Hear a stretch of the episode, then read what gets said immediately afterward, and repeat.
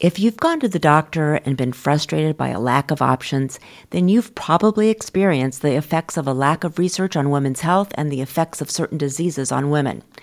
In fact, it wasn't until 1993 that a law was passed to ensure inclusion of women and other underrepresented groups in health research.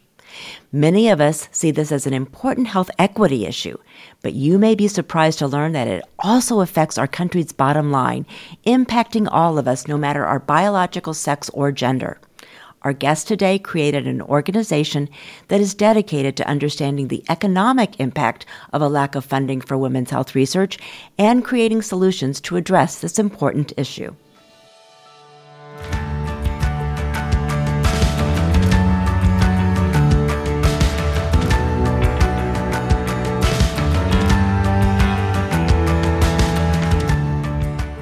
Hi, welcome to Beyond the Paper Gown. I'm Dr. Mitzi Krockover.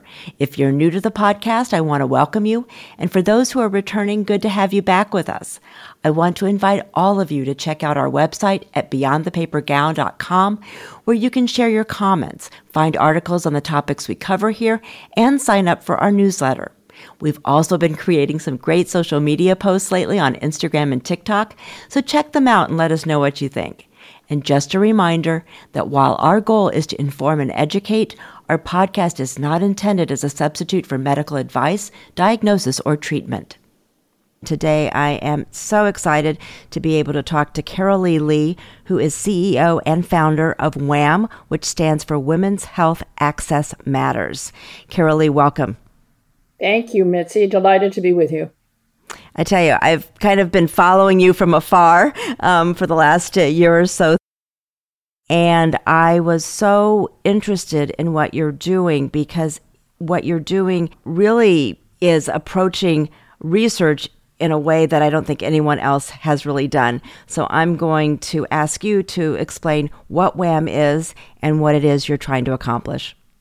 Well, first of all, you're absolutely correct. We are trying to approach research and women's health in a way that has never been done by asking questions differently, uh, which is often challenging for us to do. I think we tend to follow the, the beaten path uh, and not to stop and say, how might we think about this differently? And that is exactly what we did. So, WHAM was really created um, in response to the considerable funding gap and the historical exclusion and the underrepresentation of women in health research. And as you very well know, Mitzi, women have been historically left out of medical research, or certainly um, minimized in the uh, in the medical uh, research areas that we should be involved in. Um, and even for diseases that differentially and disproportionately impact us, uh, such as, for example, lung cancer, which we were releasing our lung cancer report, which is the fourth report that we released this year um, be, because it is lung cancer month and because it's uh, the number one killer uh, of, of cancer in women, which most women don't even know.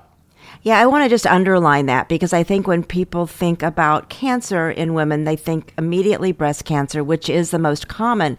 But most people will be surprised to know we experience more death due to lung cancer, and it's increasing in women. That is correct. Women, non-smoking. So, so not, you're absolutely right. Uh, uh, non-smoking women uh, are twice as likely to have um, to get lung cancer as non-smoking men. We've done a great job with breast cancer because of early detection. We've not done a good job at all in lung cancer because there is no or such little early detection.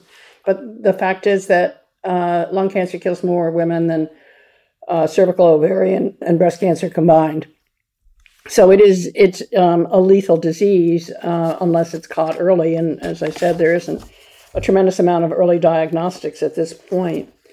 But um, yeah so i think what I w- was saying is that women traditionally and historically have been left out of medical research even for those diseases such as lung cancer which disproportionately affect us. And it is this um, medical research gap that is a major obstacle to not only achieving equity in healthcare, but to advancing the health and well being of women around the world and a healthier society.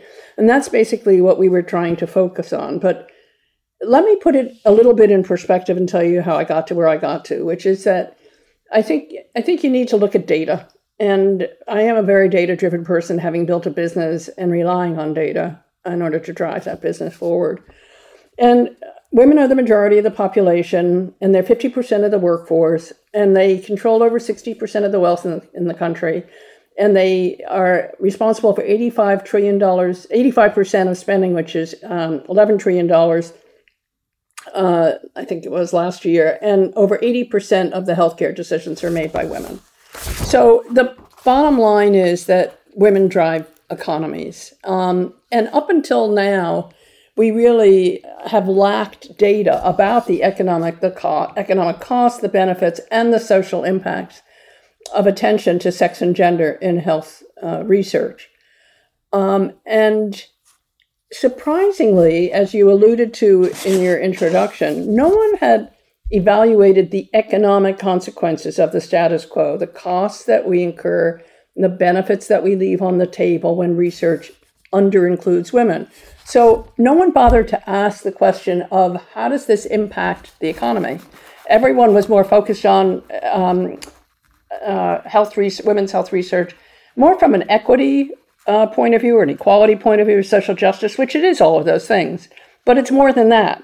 Because if you look at the data or listen to the data that I gave you and realize that women drive the economy, if women are healthier, and if if this it, the idea being if if we did more research on women, could we make them healthier? And if so, what would the economic benefit and gain be? And that was the question that we really asked. So in 2019, I brought together a group of businesswomen to ask the question of how could we look at this situation differently, and what might that mean?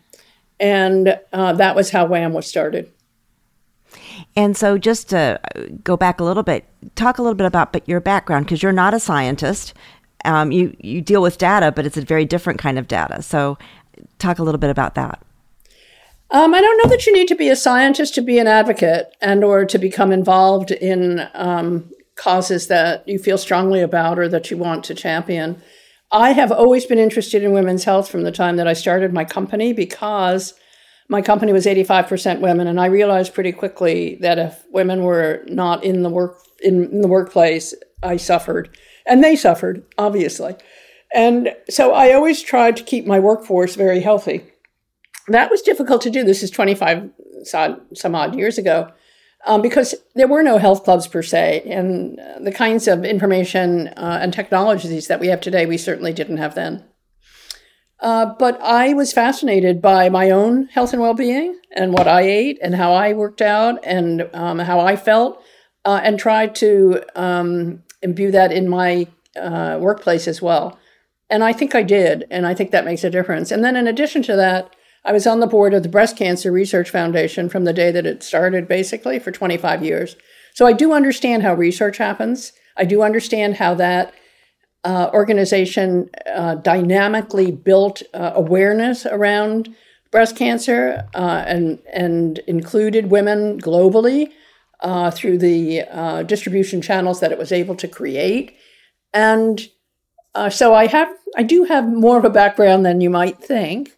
Um, in that those experiences certainly created um, an impact in in how I thought about women's health. Well, I think that's what's you know true of so many people that have um, been very focused on women's health, especially recently, about our lived experience. I mean, that means a lot, and that uh, is very valuable. So you talked about the reports that WHAM has done. So talk a little bit about what you found in um, some of that research and who your partners are. Sure. So, what we decided to do when we asked the question of how could we ask the question differently of how would you improve or how would you change, how could you impact women's health research, which basically, um, out in Aspen at a wellness conference that I was hosting, I, I presented data just to see how my community might react. This was actually before WHAM was started, which was to say uh, 66% of the population or two thirds of the population that has Alzheimer's are women yet only 11% of uh, or 12% of dollars are allocated by NIH to studying women. And I would give data on each of these different bullet points. Female mice were not included in clinical trials until 2016. And it just went on and on. And I kind of watched everyone's faces. And I realized that, mm, that no one was really kind of believing me. And I said, This is not my data. This data comes from Hadine Joffe, uh, who runs the Connors Center up at uh, Brigham Harvard, um, and from Carolyn Mazure, who is at Yale. Um, and I collaborated with them in order to establish this data because I thought all of you, as women, would be interested in this, and you should be outraged by it, frankly. Uh, it wasn't until 1993 that women were part of clinical trials, and the data goes on and on. And it is outrageous if you think about it 52% of the population driving the economy. What's wrong with this picture? So uh, basically, uh, what we decided to do was to ask the question of what would happen to the economy? What would happen to women, their families, and the economy if we were to accelerate women's health research? And so we commissioned the RAND Corporation to do a study um, a rigorous, focused study um, that showed the to quantify the costs and the sec- socioeconomic benefits of increasing research uh, focused on women. And we chose four areas to study which we knew disproportionately, exclusively, or predominantly affected women. And they were brain health, heart health, autoimmune disease, which is 80% women, and cancer. And that was very intentional um, and I think you had asked the question uh, that we had not included reproductive, and we had not, predominantly because there is a, a fair amount, a fair body of research um, that uh, centers around reproductive health. And I think that is because for years, that's what women were viewed as. So uh, that was a very revealing uh, moment of uh, asking RAND to create that uh, those reports. It took a year. Um, and I can give you uh, some of the top line data. Um, so, Alzheimer's disease costs our economy $305 billion in 2020. Billion with a B. Billion. Okay. Mm-hmm. Women are 66% of the patients, or two thirds, twice as likely to get Alzheimer's as men, not because we live longer, and yet only 12% of research dollars are focused on women. Heart disease, coronary artery disease costs our economy 555 billion a year and is the number one killer of women. Yet only 4.5% of dollars are allocated by NIH to just studying women. I was astounded when I saw that. Exactly. Right. Yeah. Autoimmune or rheumatoid arthritis we picked as the as the uh, area of study because it takes women out of the workforce so much earlier. And it costs the economy over $40 billion a year. Women are 70% of the patients, yet only 7% of research, research dollars uh, focus on women. Now, let's get to lung cancer, which I said is um, our um, area that of, of um, study that we released this month. And lung cancer costs the economy over 23 billion and is the number one cause of cancer deaths, as we said earlier, in women, yet only 15% of research dollars focus specifically on women. It's like, I don't need to be a scientist. I need to be a business person because scientists might not look at it this way. Exactly.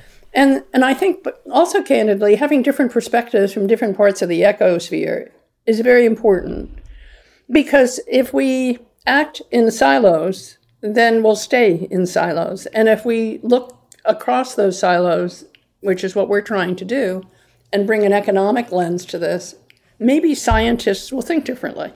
And maybe, therefore, the results will be different. Now, that makes a lot of sense. And so, when you saw, you know, those numbers, what were your solutions in terms of the hypothesis, for example? If you were to change that, what would the results be? Well, so that's a really good question because remember when we started this, we had no idea what Rand would find. Mm-hmm. That's a pretty gutsy and risky thing to do. What if they didn't find results that were quite as profound? And by the way, they too felt that the results were quite profound. And then the question becomes what do you do with the results?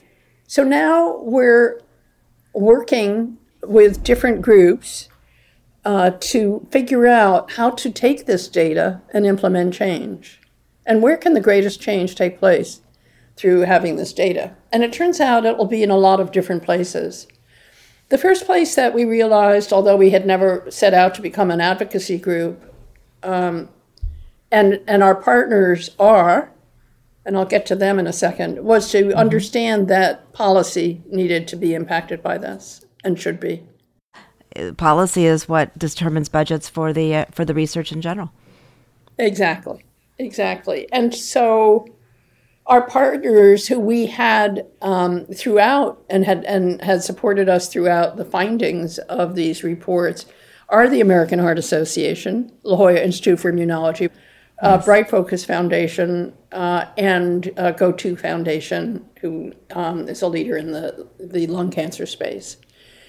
Certainly, GO2 Foundation and the American Heart Association have very big advocacy platforms.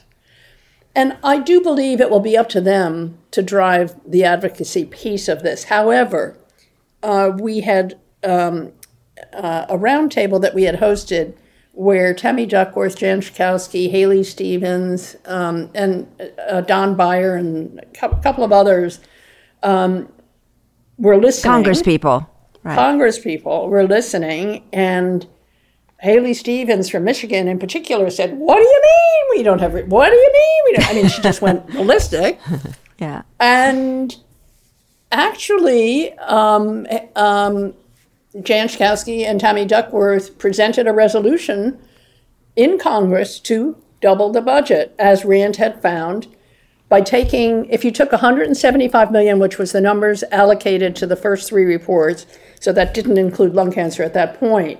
So 175 million, you doubled it to 350 million, you got 13 billion in return. Now, if you're a business person, that's good ROI. That's a pretty good ROI. Yep. It's like in some cases 174% of, you know, I forget which one, but it's a significant uh, impact that could be made. So let's see what happens with those resolutions. Obviously, we're uh, helping and hoping that they will get passed. That's one step. The other step is academia, um, and so we're going to have pol- we're going to have business, policy, academia, uh, the public at large, and um, and I think there are di- many different opportunities. So um, let's take business. We actually give grants uh, to early stage researchers uh, who otherwise might not be able to explore the research that they're interested in based on sex as a biological variable. And um, those grants have been uh, very significant in terms of launching uh, different careers. At this point in our conversation, Carolee spoke about the La Jolla Institute for Immunology, also known as LJI. She serves on LJI's board. I had the pleasure and opportunity to interview the Institute's CEO, Dr. Erica Ollmann Saphire, in a previous podcast about sex differences in research as well as the importance of supporting women in bioscience careers. Not surprisingly, these two leaders have joined forces in their quest for making sure sex is a consideration in research, even at its earliest stages. Erica understood the value and the importance and the urgency and the profundity of the data that WHAM had um, acquired through these reports and has taken it uh, and transferred it into a lens by which she now looks at all research at the Institute. So if I do nothing else in my life, if I've had that kind of an impact where she is now looking at the cellular structure of male and female cells in all their research, that's that's huge. That's a that's a major shift uh, that any and every institute should consider. More importantly, it is an opportunity if women are 60 own 60% of the wealth in this country. It is a huge opportunity to tap in to women who would clearly have an interest in areas in which they've been affected and support research. So this is not very difficult to follow follow the yellow brick road. And therefore, I think WHAM's ability to influence academic institutions is enormous. And that ultimately, as you can keep going, would influence the return on investment. Sure. And the other way that you're also influencing research is not only by funding the research, but funding the researchers. You alluded to that. And, you know, we both know that now that there are more women in science, clinical practice, um, entrepreneurship, and as well as funding, now we're seeing a little bit more attention and movement being made. So, talk a little bit about how you're also uh, inspiring and also supporting uh, women researchers. Well, so uh, through our collaborative, which is our uh, desire and intent to bring together the uh, leading men and women in uh, women's health research, um, the collaborative is a group of leaders who we bring together at least four times a year to share ideas amongst each other, but also to be a voice of helping to direct um, uh, WHAM and uh, point us uh, to the areas of interest that we should be the most focused on or areas of need. And we learn from them, they learn from us, we learn, they, we all learn from each other.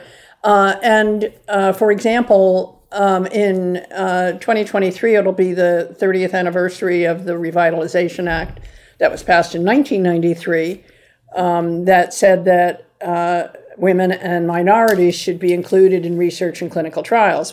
And we are, are already far far down the road of um, putting into motion a series of programs that we'll be hosting around thir- where where we were 30 years ago where we are today and where we need to be and how we'll get there.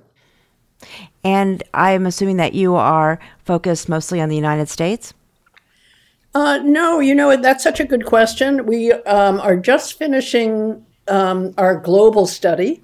It won't be as detailed as a report because clearly that would be very challenging uh, to handle the economic impact from country to country.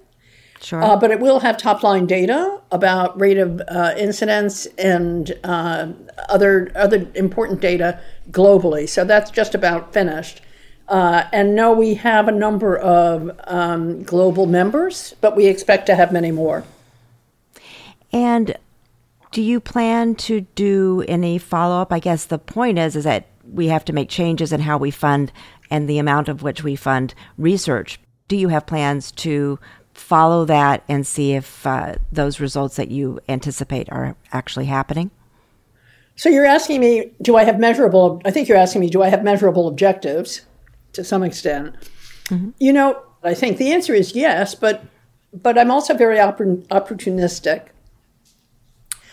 I think just like when we engaged Rand and we had no idea what we might find, the kinds of partners that we're beginning to speak to are not partners that I might necessarily have considered before. Um, and I think there are many different ways for us to have an impact.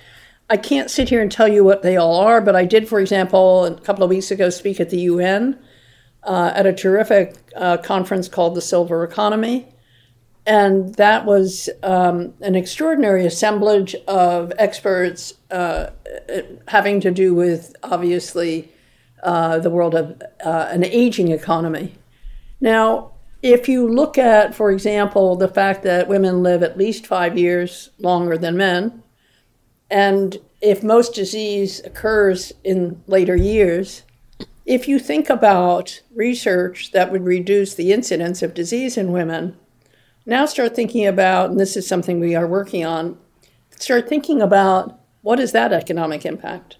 Sure. You know, and obviously, one of the most under researched areas that I can think about is menopause. Mm-hmm. And it's not a disease. Let me put that out there. But it's certainly a condition um, that affects every woman, should they get to that age, as well as, you know, we're seeing it increasingly um, in the workplace, which I'm sure you um, also observed as an employer. So, any plans to look at that from the same kind of standpoint that you've done the other conditions? Without question. I mean, I think we've just started, and and you can say, well, menopause obviously exclusively and predominantly and differentially sure. affects women, mm-hmm. and of course it should be studied. Um, I think it just it. I think it was for us important to look at the diseases uh, the tr- um, the diseases which created uh, death, uh, certainly, mm-hmm. and for which either there wasn't a diagnostic or the, the diagnostic and the and devices were so missing, uh, and point out those vast differences. And I think that was sure. our first um, uh, lens by which we are looking. Now we're starting, obviously, to look at those conditions which do have a tremendous impact and effect on women, such as menopause. What other ones are on your list? I think one of the areas that I'm particularly interested in is uh, is in longevity and how women how women not only age but how they what is it about us that makes us live longer? Let's just do that than men. Sure. And how is WHAM funded? And if folks wanted to get involved in some way, how could they do that? Oh, well, thank you for asking that. So, first of all, they can get involved by going on to whamnow.org, W H A M N O W.org, or the WHAM Report, W H A M Report.org. Uh, there's a tremendous amount of uh, fascinating, I think, data on those both sites. Um, and they can click on donate here and certainly contribute to the research that we're doing, and that would be um, very much appreciated. And that would keep us moving forward. um, and they can also sign up for a wonderful newsletter that we put out uh, every other month. Uh, WHAM is funded and was funded originally by a group of 25 businesswomen and is today still funded predominantly by that group as well as our partners. And we are in the process currently of uh, establishing relationships with additional partners for funding that we're going to need in order to uh, create a growing and sustainable 501c3, which we are. So, uh, as a not for profit, as you are perfectly aware, um, it takes a tremendous amount of time and energy uh, to raise those funds uh, to be um, prolific, profound, and impactful. As we're wrapping up, what did I not ask you that you think is important? I think it's important for women to understand the data that WHAM has uncovered for several reasons. And probably the first one is that we often assume that our medical community, who takes such good care of us, has all the answers. And they don't. Mm-mm. And that's okay. They do a phenomenal job, but they don't have all the answers. And I would highly encourage women, for example, when they go to a physician and the physician offers a prescription, that they ask the question Has this drug been tested on women? And I promise you that most physicians will say, I don't know. and I would urge anyone to make sure that they know if it has been, because 80% of the drugs removed from the market last year were removed because of adverse effects on women. And believe it or not, drugs can cause as much harm as they can cause good things. So it is important, for example, that we start asking more questions. I think it's also important that we don't take it for granted. If one doctor says, I don't know what your problem is, it's in your head, find someone who's not going to tell you it's in your head because women are often misdiagnosed and, and it can take, especially with autoimmune disease, for example, sometimes up to seven years to be diagnosed properly. That is not acceptable to me, and it shouldn't be acceptable to you or any other woman. And then you have the whole issue with heart disease and women going to the emergency room with symptoms different than the typical clutching of the chest. Often, proper testing is not done. Often, they're sent home with an antidepressant, and often they have a heart attack. Women are twice as likely um, to have uh, to to die. Actually, I think it's 1.5 times as likely to die after that first heart attack than men. There's not enough data.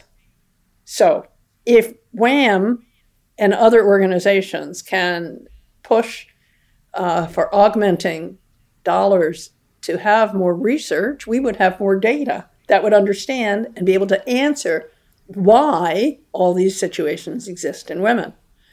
In my opinion, the only way that this will change is predominantly through women because we're the ones who are the caretakers not only of our families, but of ourselves. And if we don't ask the questions, nothing will change.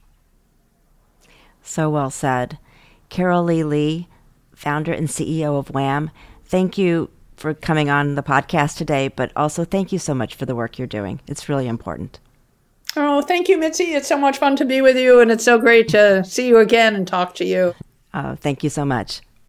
Thank you for being a part of our podcast today.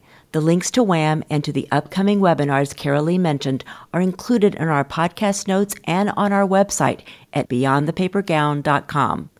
You know, our mission at Beyond the Paper Gown is to inspire and engage women so that they can be their healthiest. So I'd like to ask you to help us reach more listeners by subscribing and rating us on your favorite podcast platform. And I thank you for doing so.